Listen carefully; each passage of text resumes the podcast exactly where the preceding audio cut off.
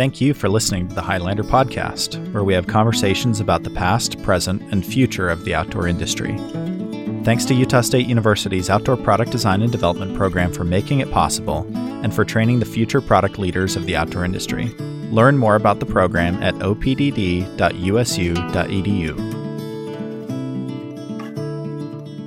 The Highlander podcast is sponsored by the Outdoor Recreation Archive, a collaboration between OPDD and USU Special Collections to preserve the history and print materials of the people, products, and brands of the outdoor industry. Follow the archive at Outdoor Rec Archive on Instagram. The Highlander podcast is sponsored by the Utah Outdoor Association, a business association focused on elevating Utah's outdoor industry through educational programming and events. Their membership consists of Utah's outdoor manufacturers, retailers, outfitters, and guides. Member benefits include networking opportunities, recruitment of talent, and brand promotion. More information about volunteering and membership is available at utahoutdoor.org.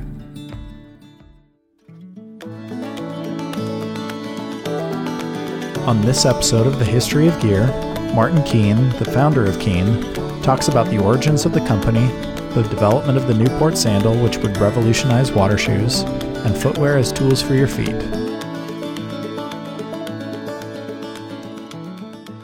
Welcome back, everyone, uh, to the Highlander podcast. My name is Chase, and uh, joining me today on our History of Gear series um, is Martin Keen. And thanks to Sydney Keen, we are able to have this conversation today um, after some some tech issues. So, Martin, thanks for taking the time. And Sydney, thank you for making this happen. Martin, thanks for joining me. Yeah, happy to be here. Um, I, I, just appreciate you taking the time. Um, again, took us a minute to get to this point, but um, as a part of our history of gear series, we're trying to document the history of all things outdoor products, um, and we feel like it's an industry that really hasn't been super well documented. Um, and it's not often that we get to dive into the history of a, a more recent footwear company that really came onto the scene and brought real innovation and something new to the table and um, we'll probably talk a little bit about that as well, right? It's like the challenges of of bringing a new footwear to market and starting a new footwear company. It doesn't happen that often. So, I mean, what what you've done is truly remarkable, and and uh, we appreciate you kind of walking us through how how this all happened and how it all came to be. But before we get into that, I you know just want to learn a little bit more about your connection to the outdoors.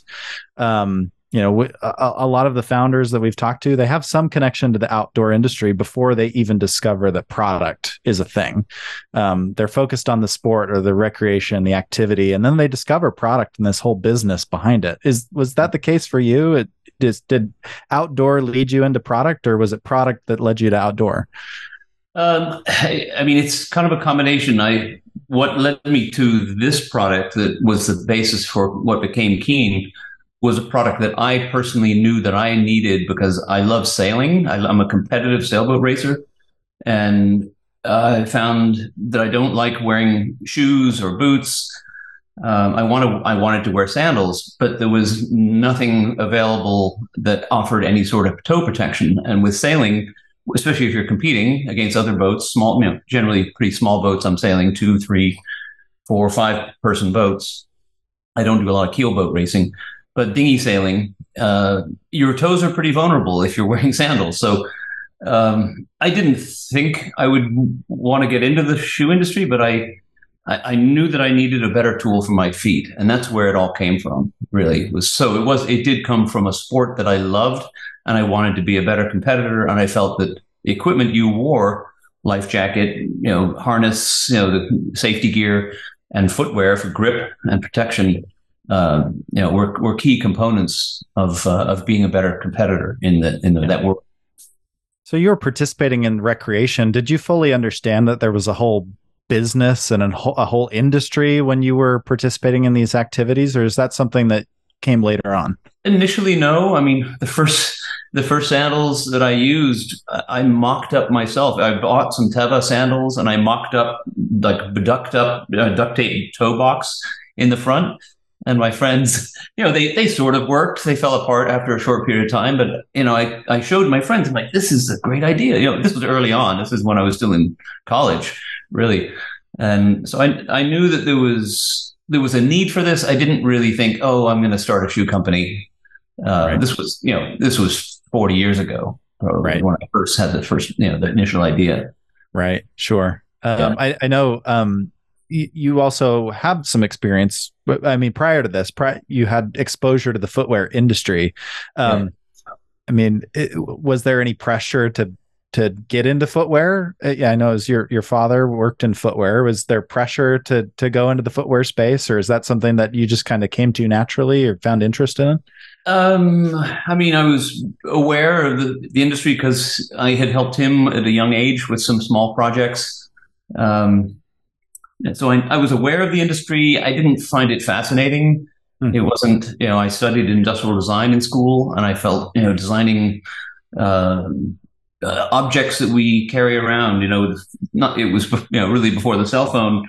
Uh, but you know, objects that we use all the time. I didn't really think about footwear because my I was, I guess, in a sense, so close to it that you, you sort of reject to some degree what uh, what is close to you uh, sometimes. So I I didn't really think I'd get into the industry. I think when I finished college, I didn't get a job right away. And my father's like, oh, you know, let me get you set up with an interview with somebody. So I, I took an interview based on his suggestion. And so that's how I ended up getting into the, into the shoe business reluctantly, reluctantly. Yeah. What, what type of footwear was your father working on and what, what was he doing?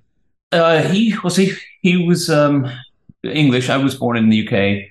Um, and he was living in southwest England, Somerset, working for Clarks of England. Uh, he had uh, he was quite talented. He had gone to art school, wanted to be an artist, an art teacher. Found that he wasn't a great teacher, great artist, but he ended up to make money. He ended up getting a job working for Clarks, and he became a pattern maker, and then teaching people, teaching workers how to cut patterns for the for uh, the, the you know, Clarks Desert Boot, uh, the Wallaby, um, the Wallaby was one that he actually uh, he he cut the original pattern for uh, that, oh, wow. that, back in 1956. So that was that's quite a well known product. So you know, I I had that peripheral knowledge of the shoe business, and I sort of had it in my blood because of my father, um, and I wasn't terribly reluctant to get into the industry. It was it was interesting to me, for sure. Right. Yeah. Right. I, I think you mentioned this when we were talking before we were recording. Like, I mean, the, the DNA of Keen, I think, is an interesting combination of of some of your interests. Right. It's that yeah. experience in water sports combined with yeah. the utility that industrial design focuses on and the function. And Correct. and yeah. is I mean, in your words, I, is that was that kind of the DNA of what then became Keen, that focus on utility, but also more the water based yeah. activities? It, I, I, was it was a very selfish thing. I created something that I wanted for myself to be a better competitor, to feel more protected. I, I loved German shoes. I loved the the the width of German shoes. I felt most American shoes were too narrow, and I think we're realizing now a lot of women in particular are have so many issues with with deformed feet. Um, I remember when I started the company doing a lot of research on uh, various uh, tribes around the the country, around the, the world, that um, different people that didn't wear footwear ever. And I found um, I actually visited this group in in Borneo. At one of one of my trips, I was in Indonesia working for um, Saucony. I was working as a running shoe designer, and I took a trip to Borneo because I wanted to meet these people and see their feet because I I seen pictures of them and they, you know, you, you've seen little babies' feet and their toes are spread like this. And these people's feet at full, you know, full grown age, they'd never worn shoes, or if they had, they were very minimalist sandals. And they had these very healthy feet that were like babies' feet with their toes spread like this. And, you know, our feet are, are, are all squeezed together uh, because we've deformed them with these narrow shoes. So I was very interested in creating a, a product that was healthy for your feet or healthier, wider for your feet as well. It, I feel like that idea of barefoot running it's it's like a more seems like it's a more recent phenomenon, but I mean, this is something you were thinking about much much earlier. I mean, is, would you say that you were one of the early people that was kind of ex- exploring those ideas? Were others thinking about that at the time? It, there um, were, were there I other mean, companies doing that? Yeah, there were the minimalist, you know, where I think Vibram started around the same time. Tony Post uh, developing the Vibram Five Fingers. Sure. Uh, I think that was around the same time. I knew Tony. Quite, I know Tony quite well, and I knew him well at the time. Um, so it was probably around the same same time. I know there's a lot more of that coming out now. There's a lot of a lot of companies that are sort of mimicking that same idea because so many people are realizing this issue uh, that they've you know they've deformed their feet and now they it's a little bit late to you know later in, in life to sort of all of a sudden put on these wider feet uh, these wider shoes um, but it's good it's better for your toes if you have you know greater movement uh, for sure right right um, what you talked about, I mean, when you were looking for product for sailing, you you took other existing water shoes at the time. What was the state of the water shoe market when you were looking to find products? You men- mentioned Teva. Like, were what were the other companies or or other footwear that existed at the time that you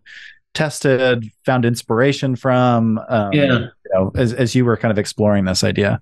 I mean, specifically for sailing, it was there were, you know, obviously the the leather uh, Sperry topsider, mm-hmm. um, which is, you know, is a uh, is a very well known product, and it's been mimicked by so many other other brands.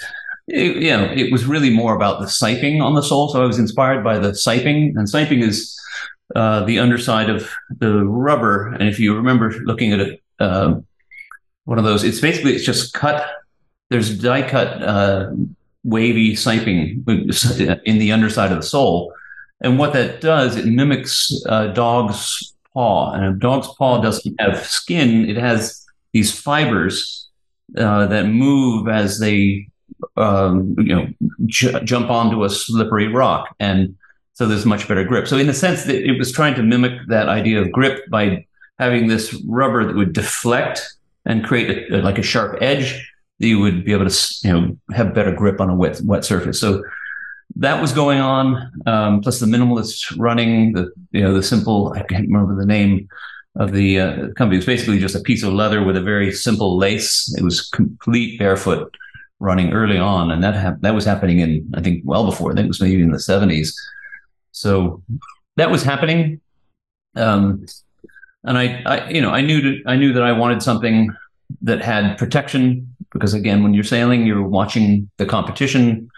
Uh, when you're competing, you're watching the competition, watching the water, the wind on the water, and you're not really watching where you're going on the boat, and your toes are pretty vulnerable uh, on a boat. So I wanted to have toe protection as well, and and create create a wide footprint. So that that's why our our footwear is so broad.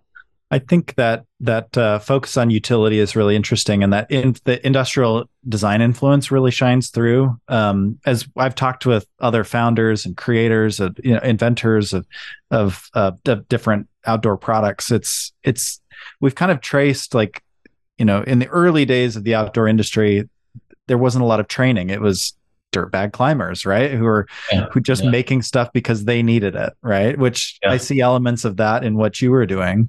Um, you know, creating something for for sailing.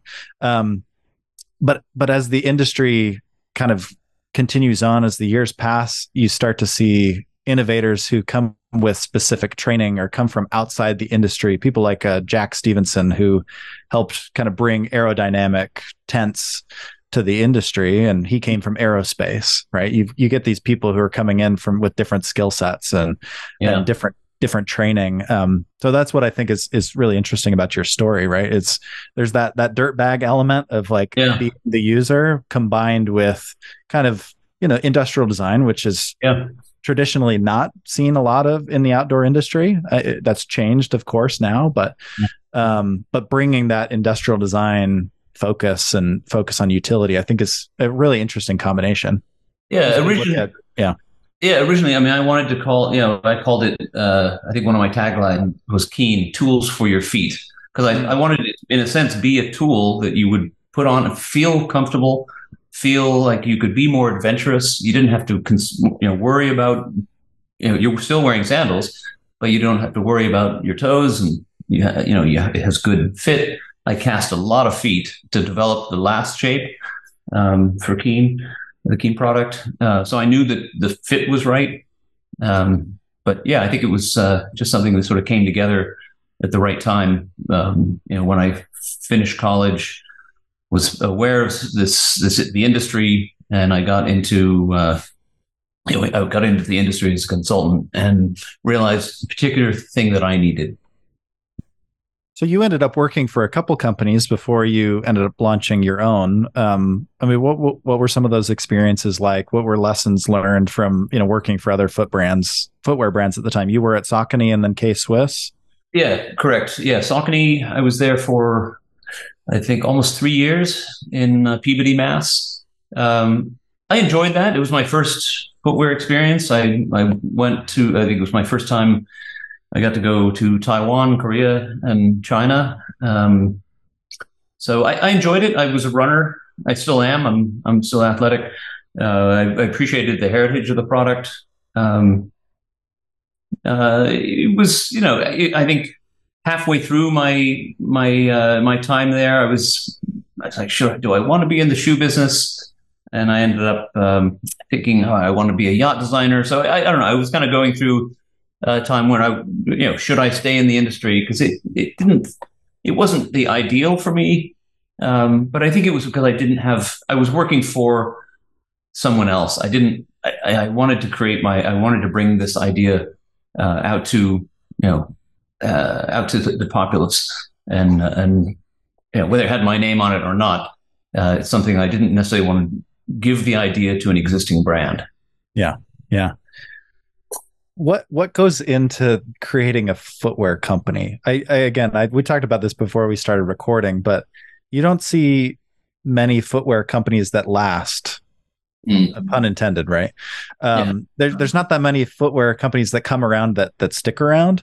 Yeah. Um, and and I imagine starting up a footwear company is a is a significant challenge. I'm there's probably a number of reasons behind that, but I've heard some people talk about well, there's a range of sizes that you have to design for, and and and that's a, a very significant challenge when you're starting a footwear company is the the amount of product that you have to have, and yeah. it's almost yeah. as if you're designing you're not designing one shoe you're designing you can't just scale it up right you're you're designing a whole range of sizes um, what are some of the uh, the challenges that go into getting something like that off the ground? Uh, it it is yeah it is does sound seem completely daunting for sure. Um, I think it didn't happen after the first company I'd worked for. I'd worked you know after I left Saucony, I went to work for K Swiss out in California. I got a lot more experience there, and then I I, I left that job and I became a consultant in the industry. So I, mm. I, I then I worked for a, quite a number of different companies at the same time. Mm. So I got to see how how these different industries worked, and a lot of them used um, agents that would basically be their uh, their development arm. You would bring the idea to them in complete, you know, you know almost complete form, and they could find factories. They could help you to uh, get into various manufacturing facilities in different countries. Uh, obviously, I, like most people, I wanted to make the product locally. That wasn't going to happen in the U.S. So I ended up going. Uh, we initially uh, developed our product in Taiwan and China. Um, and I worked with a. I, I was lucky enough to find a partner that had built a number of uh, he had built factories for Teva. He had built uh, m- more production for Teva overseas as well. Uh, he had built production in for a number of different brands. I think he was working at the time. Uh, what's the outdoor brand? I, am trying to think the other brand he was working for at the time. Where again, he was acting as an agent. So somebody would bring the idea to him. He would help to implement it in, you know, find factory uh, find factories. But obviously, he also had an interest in what I had created. He was looking for, uh, I think, his own brand because he had been working for a number of different companies, uh, and you know was taking a margin from every pair sold, but he didn't have ownership of the brand or you know if there was great success. So I think uh, my partner at the time was was uh, we had a synergy in that way. I had this I had this idea that I knew was going to be successful, and I found a partner that could make it successful because he had he had already had some track record doing it. So that's that was a perfect that was a perfect marriage there. Yeah, that's great. And this is all happening. Is ninety nine? Is that when? Uh, yeah, we started developing in uh, what was it? Um, 99, 98, 99. Yeah, we launched in nine, is it 90, 91, 92? Let me look on the back of the catalog. 03, I guess we launched in 03. That's right. We started out, um, it, took that, that much time to sort of develop the product. It was, right. I think I, it was right after 9 11. So I had, um, 9 11 was a huge impact on a lot of people. I was working for a lot of different brands. I got laid off from two of the companies I was working for. And at that point, I kind of made the decision. I had already I had this idea, and had built prototypes uh, years before, and had not uh, not had the wherewithal to go out and find a partner to help me to actually launch Keen Brand. Um, so uh, I think at that moment, um, yeah, 9/11 was something really. That's really. I think that was the what pushed me because I was either going to start something completely different and get out of the shoe business. I honestly was kind of burned out, but I had this idea and I had to find a partner. I think I was driven by what happened at 9 11. And I had two kids at that point. You just met Sydney. She was three at the time, four at the time. And my son was just born. So I had these two young children I brought into the world. And 9 11 happens. You know, a lot of it changed a lot of people. That changed what you ended up doing for work um, because of that event. And for me, I just I realized I wanted to get out of the industry. I was a little burned out, but I wanted to get out with a piece, with a piece of it, and and make a mark and literally put my name out there. Yeah.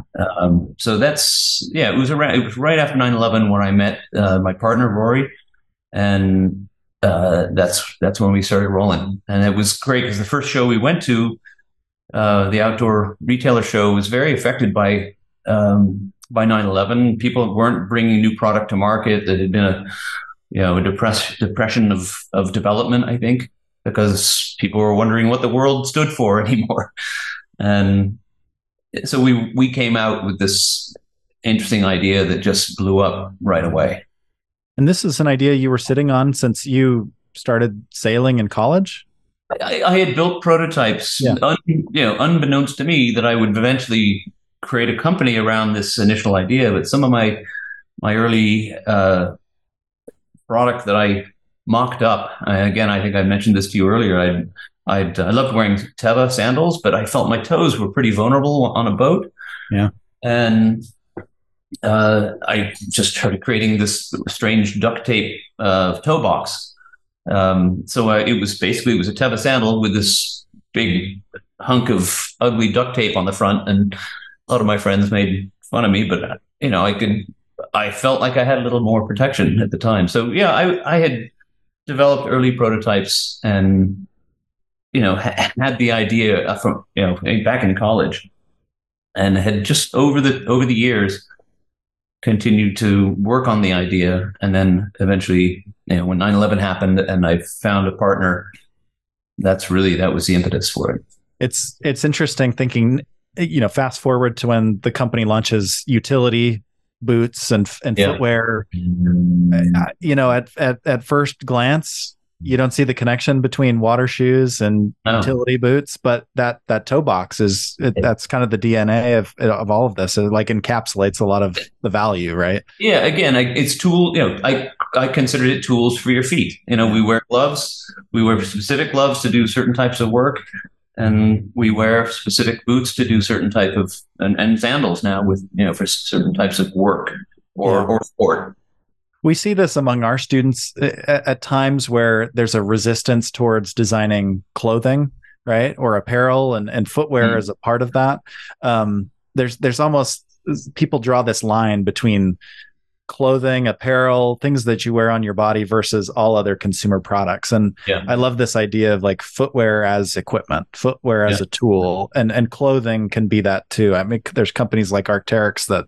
and Black Diamond, Black Diamond Equipment, yeah, makes climbing harnesses and skis, but they Yeah. call their clothing equipment as well. Yeah. Um, uh, which I think is kind of an in- interesting concept, interesting idea, and that focus Yeah. on the function, the utility. Um, uh, wh- what was the feeling getting such? Uh, maybe it didn't feel immediate at the time. It looks immediate, kind of looking at the history, but in 2003, product launches and you get launch of the year, you know, from Footwear News, you get some pretty public validation right off the bat. Did it feel immediate? Did it feel like we have a hit right off the bat? Yeah. Okay. Yeah. I mean, I, I sensed it at the show. I mean, I have some photos I'll send you of uh, just the, the sales reps at, you know, they're, you know, they're just like anyone else. They're looking for the, the latest thing. We had so many sales reps around, more, almost more sales reps wanting to pick up our product to, you know, represent us than, uh, uh, than individual buyers finding us. So, you know, it was something, it was the right product at the right time. And we found great representation because it was a good product, a really good product. And it was something that was needed. It was missing in the market. So we, we knew right away. Yeah. And at You the know, time, Nordstrom and, and REI, when you're in those, those are your first two buyers. You know, you're, you know, you're heading down the right path. absolutely. And at the time, where was the company based? Because now we know companies in Portland. Where were you at the time? Uh, I was, I've been out here in Jamestown, Rhode Island. I've been here for almost 30 years now. So my studio has been here, um, for, for 30 years. Um, and again, mostly I was doing footwear prior. Now I'm, I'm doing a lot of, a lot of sculpture. I did a lot, I launched a, a furniture company. Um, but I was, I've always been based here. I don't want to, I don't want to leave Jamestown. I love it. I love Rhode Island. It's a, it's a quirky little state. Um, but it's, Newport is five minutes from here and it's the best sailing in the world. Right. So I, I race at least three days a week, uh, sailing small boats, big boats. And so I'm not going anywhere. But Rory was based in Menlo Park. Uh, that's where his initial development office was. Rofu was the name of his company. Um, so we kind of, you know, commuted kind of back and forth there and then would obviously work overseas uh, Yeah. with Yeah, and the, so and then the company relocates to Portland in 2006. Yeah, initially we started an office in in Alameda, um, near uh, in San, you know, across the bay from San Francisco, uh, and then 06, I think uh, the building was acquired uh, up in Portland. Yeah, and I think I mean the story is is pretty well known around acquiring that five story building, um, and the goal to be to you know if we were going to throw anything away, it's whatever fits in one dumpster, or we're going to limit it to one dumpster, and you all did that. Um, I mean that kind of epitomizes what I think a lot of people feel about Keen, this very conscious, responsible company um very intentional. Um i mean where where did that come from? Was was that a lot of i know you talked more recently about like the un, con, unintended consequences of consumer product design and um i mean was that something you were thinking about as the company was getting settled in portland and and was that baked into the company since the early days and where did that come from? I, I think both Rory and I felt that yeah, we wanted to do the right thing as far as uh, you know, for the product and the values of the company um, reflected the, our values. I mean, I've always been a very, uh, you know, I'm always been a conservationist. Um, love the outdoors. I, you know, consumerism is something that has destroyed, uh, to a large part, the uh, the environment. Uh, you know, rampant consumerism. I wanted to make product. That's why our you know our shoes last so long. I mean, a pair of you, you know you spend hundred dollars on a pair of sandals, you get ten years out of them or more. That's great. Uh, so it's always been baked into the product. I always wanted the product to be as durable as product as, as possible. Uh, and I think that it was just natural that anything the company did should be of similar uh, attitude, I suppose. You know, trying to trying to do the right thing to give a good, not just to give a good feeling to the to our consumer, but just to do the right thing. I think just to do the right thing, and it just it's natural that people will will want to be part of it.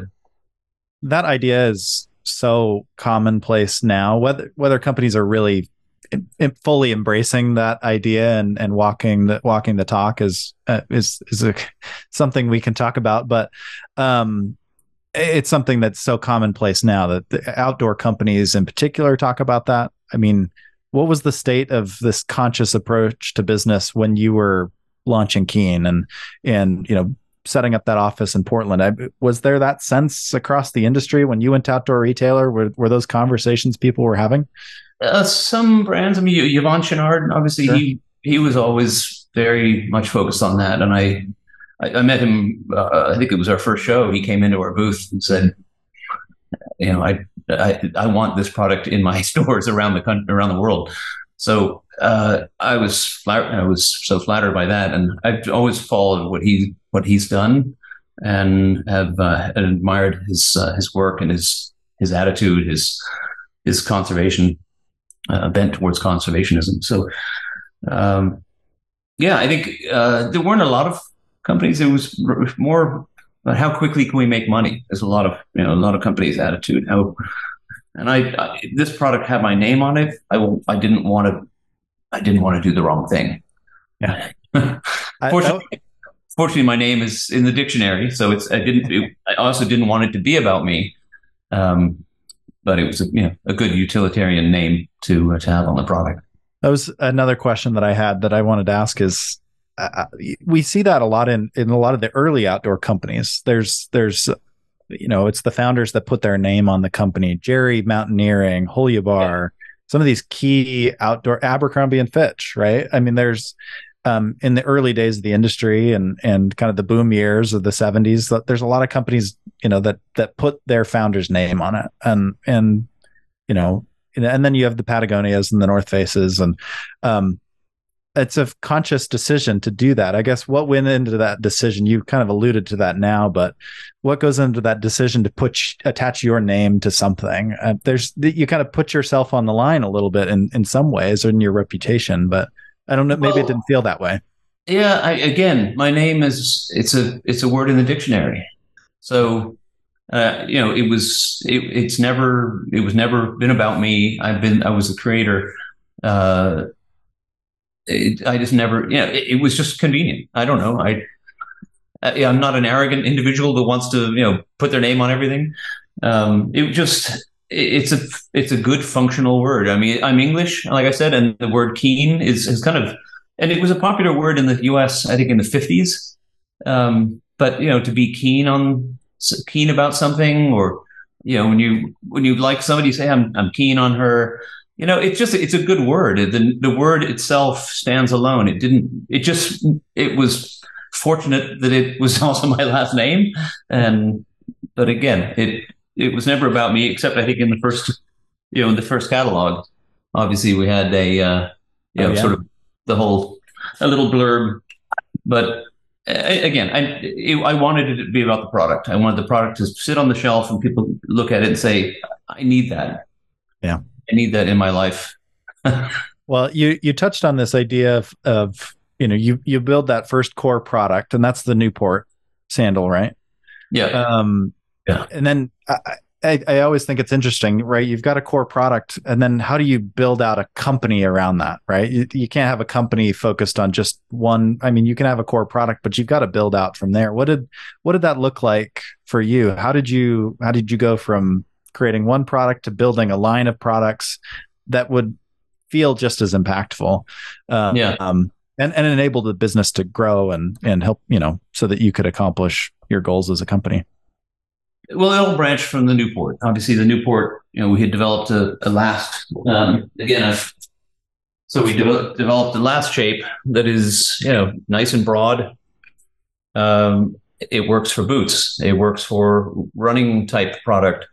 It worked for more minimalist sandals. But again, I, I wanted all that product to be to, to to be to be part of the original Newport, so have a little bit of toe protection, and to do a you know I don't know if you ever saw the uh, the flip flop um, that I developed. Um, it's the only flip flop you can buy that has toe protection. It's, it protects your big toe and the next toe, but it's again it's the only flip flop you can you can accidentally kick the curb and you're not going to be screaming. So yeah. so it, it just branched from from that idea of a protective broad fitting, wide fitting um, protective product. So we obviously went into boots, you know, right away. We started doing more casual product first before we got into more technical product. Um, and by the time we'd started the utility division, I had left the company uh, and was was not was no longer doing the product. So that's something that Rory had done.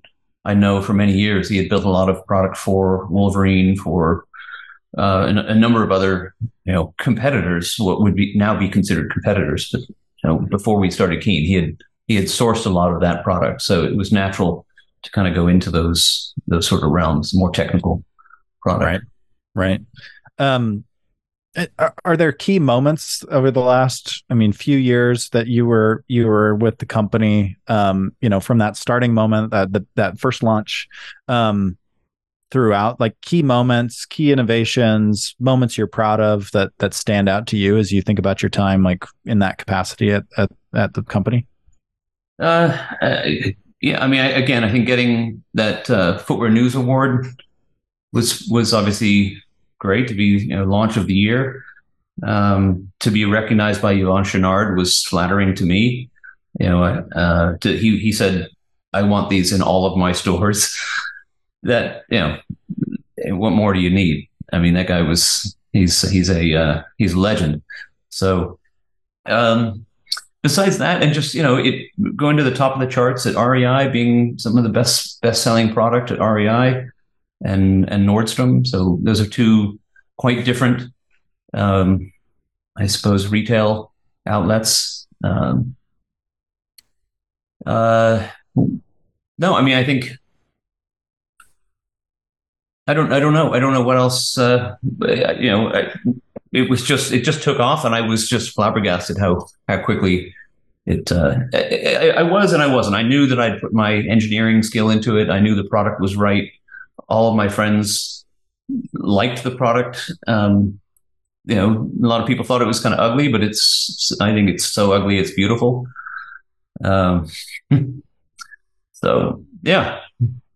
Um, and then at, some point you step away from the company, right? And, and what does that look like? I mean, when you've worked in footwear so long, like, you know, what does that next chapter look like for you? I know you're doing a lot of interesting things right now. Um, like wh- how do you decide when to leave something that you build? Mm. yeah i mean i had a bit of a falling out with my partner. So he uh, kind of broke a promise he made to me as far as ownership. Um, so you know i trust i trusted my partner and you know one, things go sideways.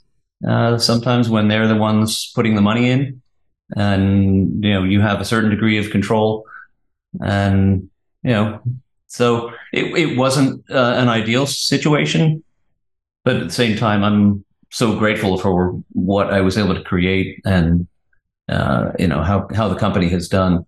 So.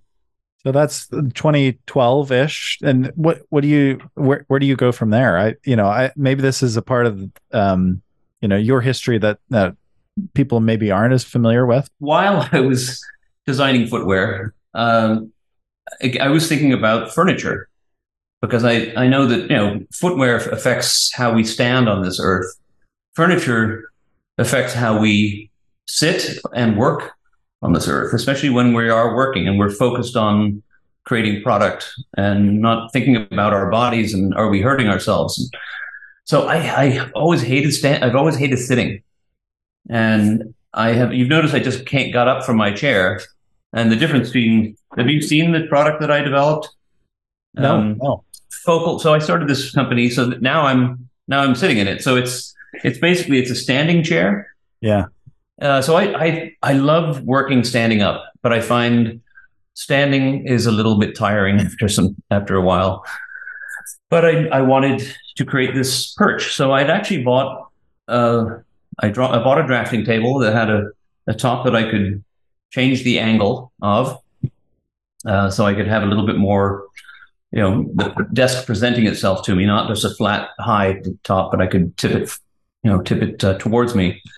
And then I I got an old tractor seat, which is sort of a uh, you know, shaped like the like your backside, and put it on, mounted it on a leg. So it was sort of leaning forward, and I was able to lean back against this thing and remain standing while working. So it was sort of a, a leaning seat. So again, I uh, I had created this this function very functional footwear um, company, and I wanted to do something more for the, the rest of your body. So I wanted to do I wanted to create this this uh, and standing desks have become quite popular as of recent.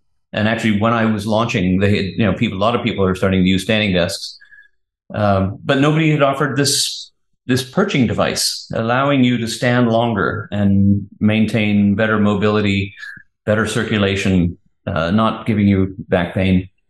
So that's what I that's what I got into. I launched a uh, company called Focal Upright, and I ended up selling that maybe five de- five years after we launched it to to a company in in the Midwest, and they're still manufactured in Wisconsin and Iowa and number of, number of other places. It's it's actually become bigger in Europe than it has here. Hmm. But there are a lot of people that love to use this this product because it's again it's healthy for your body. And I again I created tools for your feet, and I felt like furniture really should be cooperative. It shouldn't be uh, something that harms you over time, like narrow shoes have. So I felt it was a good it was a good uh, segue, I suppose. And again, I'm an industrial designer. I I never really I didn't really want to go into the shoe business because my dad was in it early on. I got into it, made some success of that, and then uh, obviously now uh, you know then started this this furniture company. Right, right.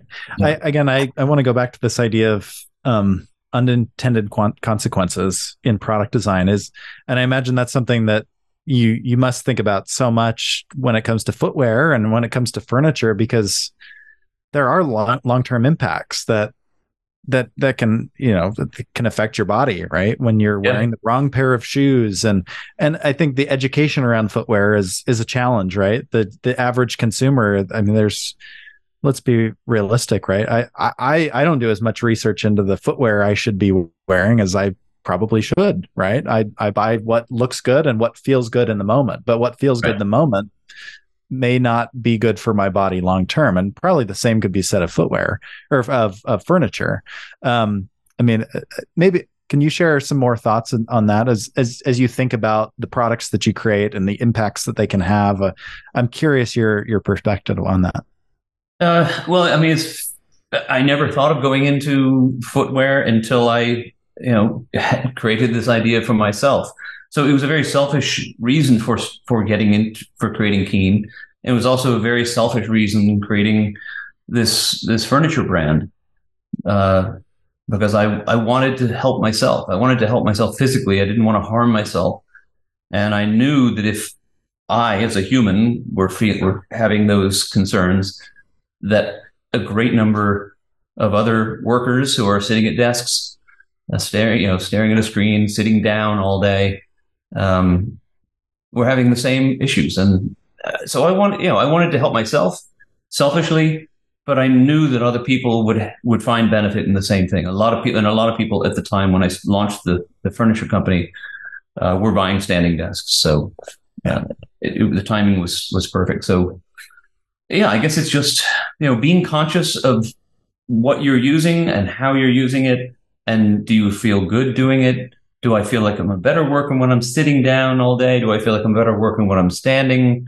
Or is it somewhere in between? I want to be leaning, uh, still upright, still with your, your legs moving all day, you know, bearing some of your weight on your legs, but not all of it.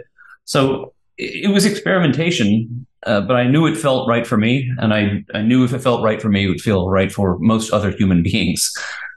And trying to change that, uh, you know, that standard of it was it, it was tough getting into to large companies where the ergonomists only knew the standing posture and they knew the sitting down posture.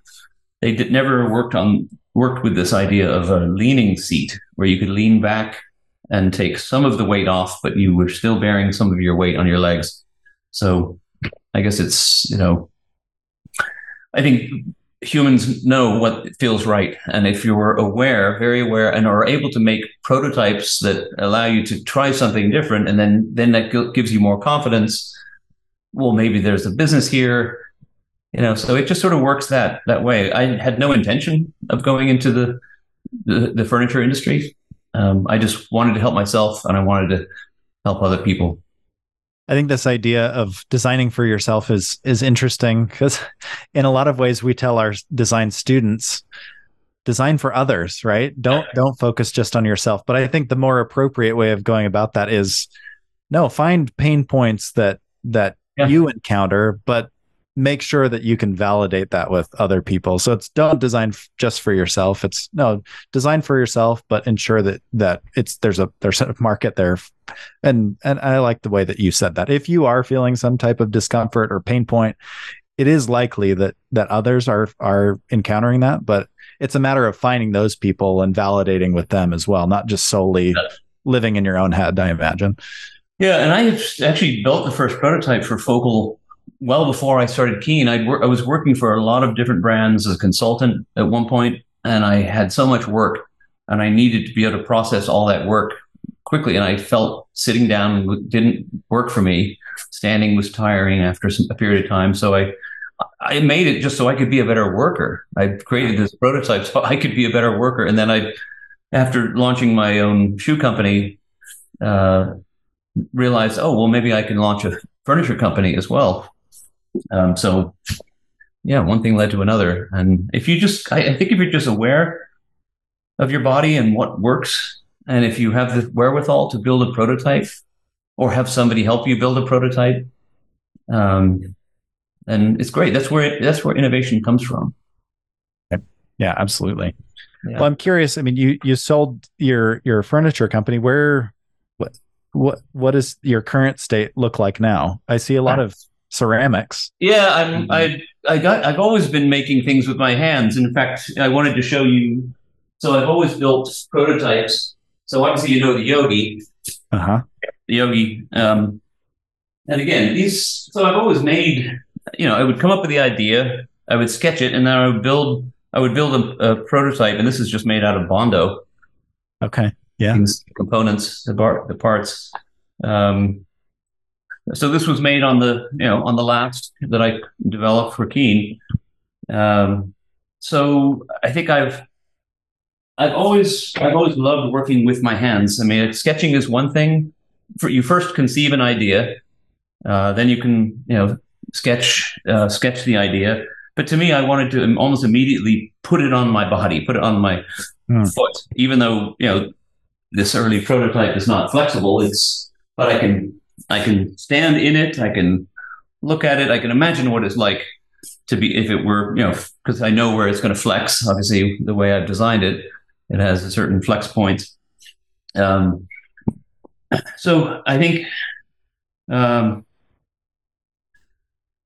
yeah, I just to me, I've always wanted. I, I think I've just been uh, so turned on when I'm I have something some materials in my hand. Uh, and I, I, got into clay in 2009, and I've been doing ceramics, thrown ceramics on the wheel, hand built stuff. Now I'm doing larger sculpture. I'm doing metal sculpture. Uh, my industrial design professors would be disappointed because it's not utilitarian. so I definitely, I think, you know, I struggle with that too because I always want things that I, you know, in the past, everything has to have a function. But if you find beauty in something or in the mugs and the bowls and things that I made, obviously there's utility. Uh, but yeah, making sculpture, it's been, I always hear my German instructors in the, in the back of my head saying, what is the purpose of this? You know? but I love it. I love working with clay. I love working with all all types of materials. I love to go from an idea to a three dimensional thing right away instead of sketching. I find that was a really fun challenge. Yeah. Oh, I love that. Well, I love the idea of that quick iteration, right? Going from sketch to prototype that you could put on your feet. And I mean, that's something that we try to teach our students is that, yeah. that idea of quick, quick iterations. So yeah. That's, yeah. that's great. It's, it's nice to hear that in, in practice. Yeah. In the, in the real world. So, well, I guess what, what is, what are what's the next stage look like for you you're in that next stage i mean what what's what's exciting to you i know the ceramics like um what what's exciting to you in the world of design or or even just in the world of just recreation? Where where do you Yeah. kind of see these next few years for you? Uh, again, I want to continue to explore uh, sculpture. I want to get bigger and bigger with with the things that I'm making. Um, I do have a idea for a, a product um, in the footwear world. Another, uh, again, a corrective, more of a corrective product because we've injured ourselves. So particularly women wearing high heels or very narrow shoes have some major injuries. So along the lines of the you know the five fingers and those new iterations of the five fingers idea um i don't know i don't know if i'm interested in getting back into the shoe business uh right now i'm having fun making useless things useless but hopefully beautiful things Beautiful. That's the utility. Is Yeah, that's the utility. utility. Absolutely. yeah It's interesting that that poll of footwear. I I I have been trying to contact Mark, Mark Thatcher, who started Teva, yeah and I know that since he's departed the company, he's now launching a, a new footwear company. oh is he oh i haven't that- haven't talked to him in a while Yeah, well, it looks like there was an article in 2019, and uh, it looks like he was starting something new. So, um, so that that poll is strong. It's, it's Yeah. not just you. Apparently, you can't you can't escape it. Almost. no uh, it's funny i met mark both mark paigen and mark thatcher mark paigen who started uh, chaco Yes. Yep. I met them this the first show. You know, obviously, you know, a competitor shows up at the outdoor retailer show, and who's going to come by? But the, you know, your competitors. Yeah. Yeah. well, and, So, and I know and I know Mark Paigen has, has started something new as well. Yeah, he has. Yep. So Yeah. you, you can't can't stay away for too long. So, No, no, no, for sure. So you never know. I mean, I'm not going to. I have. It's an idea that I may develop. I may not. It's. I. I, I personally have a need for it. So. Um. Well, that's proven successful in the last Yeah. last couple times you've done that. So Yeah. So that's why I, I keep thinking of this idea and it hasn't gone away yet. So. Yeah, you Well- may see something come out.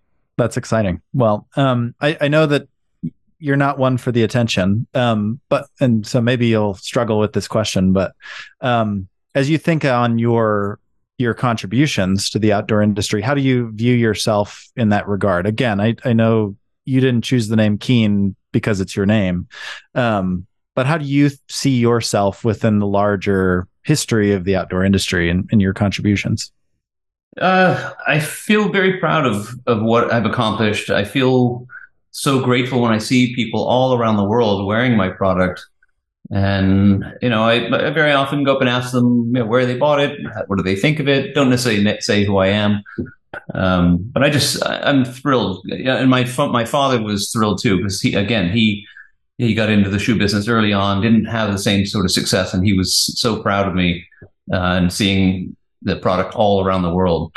So um, I don't know what's what's next. Um, I'm not exactly not not sure, but I, I uh, yeah, I, I don't know. I'm very um, I'm thrilled. I'm thrilled with what I've been able to do. I'm thrilled with that so many people have are having better adventures because of the product that I've created. Are are uh, you know they've protected their toes you know how many toes have I protected over the you know the past twenty years, and to to build to have built um, fifty million pairs of. I mean, this is the original. This is the original Newport here. This is the prototype that I built. I wore this for seven, eight years here. I'll put it in the light so you can so you can see it. It's basically a Newport without the the lacing system, and a little bit different. So I'd worn this for God, I think yeah, nine or ten years before I finally got the confidence to go out and find a partner, Wow.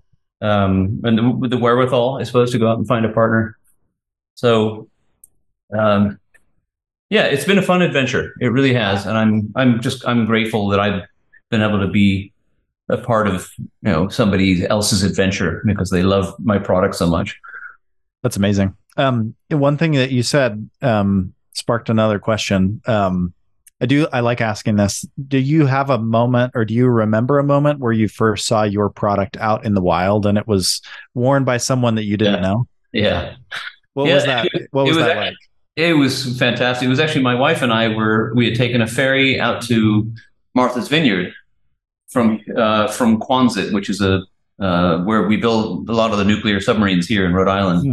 Their final assembly is here, and there's a ferry that goes out to the vineyard, and we were going out to visit some of my wife's family, and there was it was shortly after we'd launched the company, months, and I didn't even know the product had hit the shelves yet. But somebody was wearing a pair of mm-hmm. Newports, and I we wow. were just it was yeah it was it was, it was right here. It wasn't like it was in Zimbabwe or you know Finland or somewhere, but it was right yeah it was right here. But I hadn't given them those those shoes. I had given a lot given away a lot of product to my friends, but this guy had bought these shoes, and I was I was thrilled.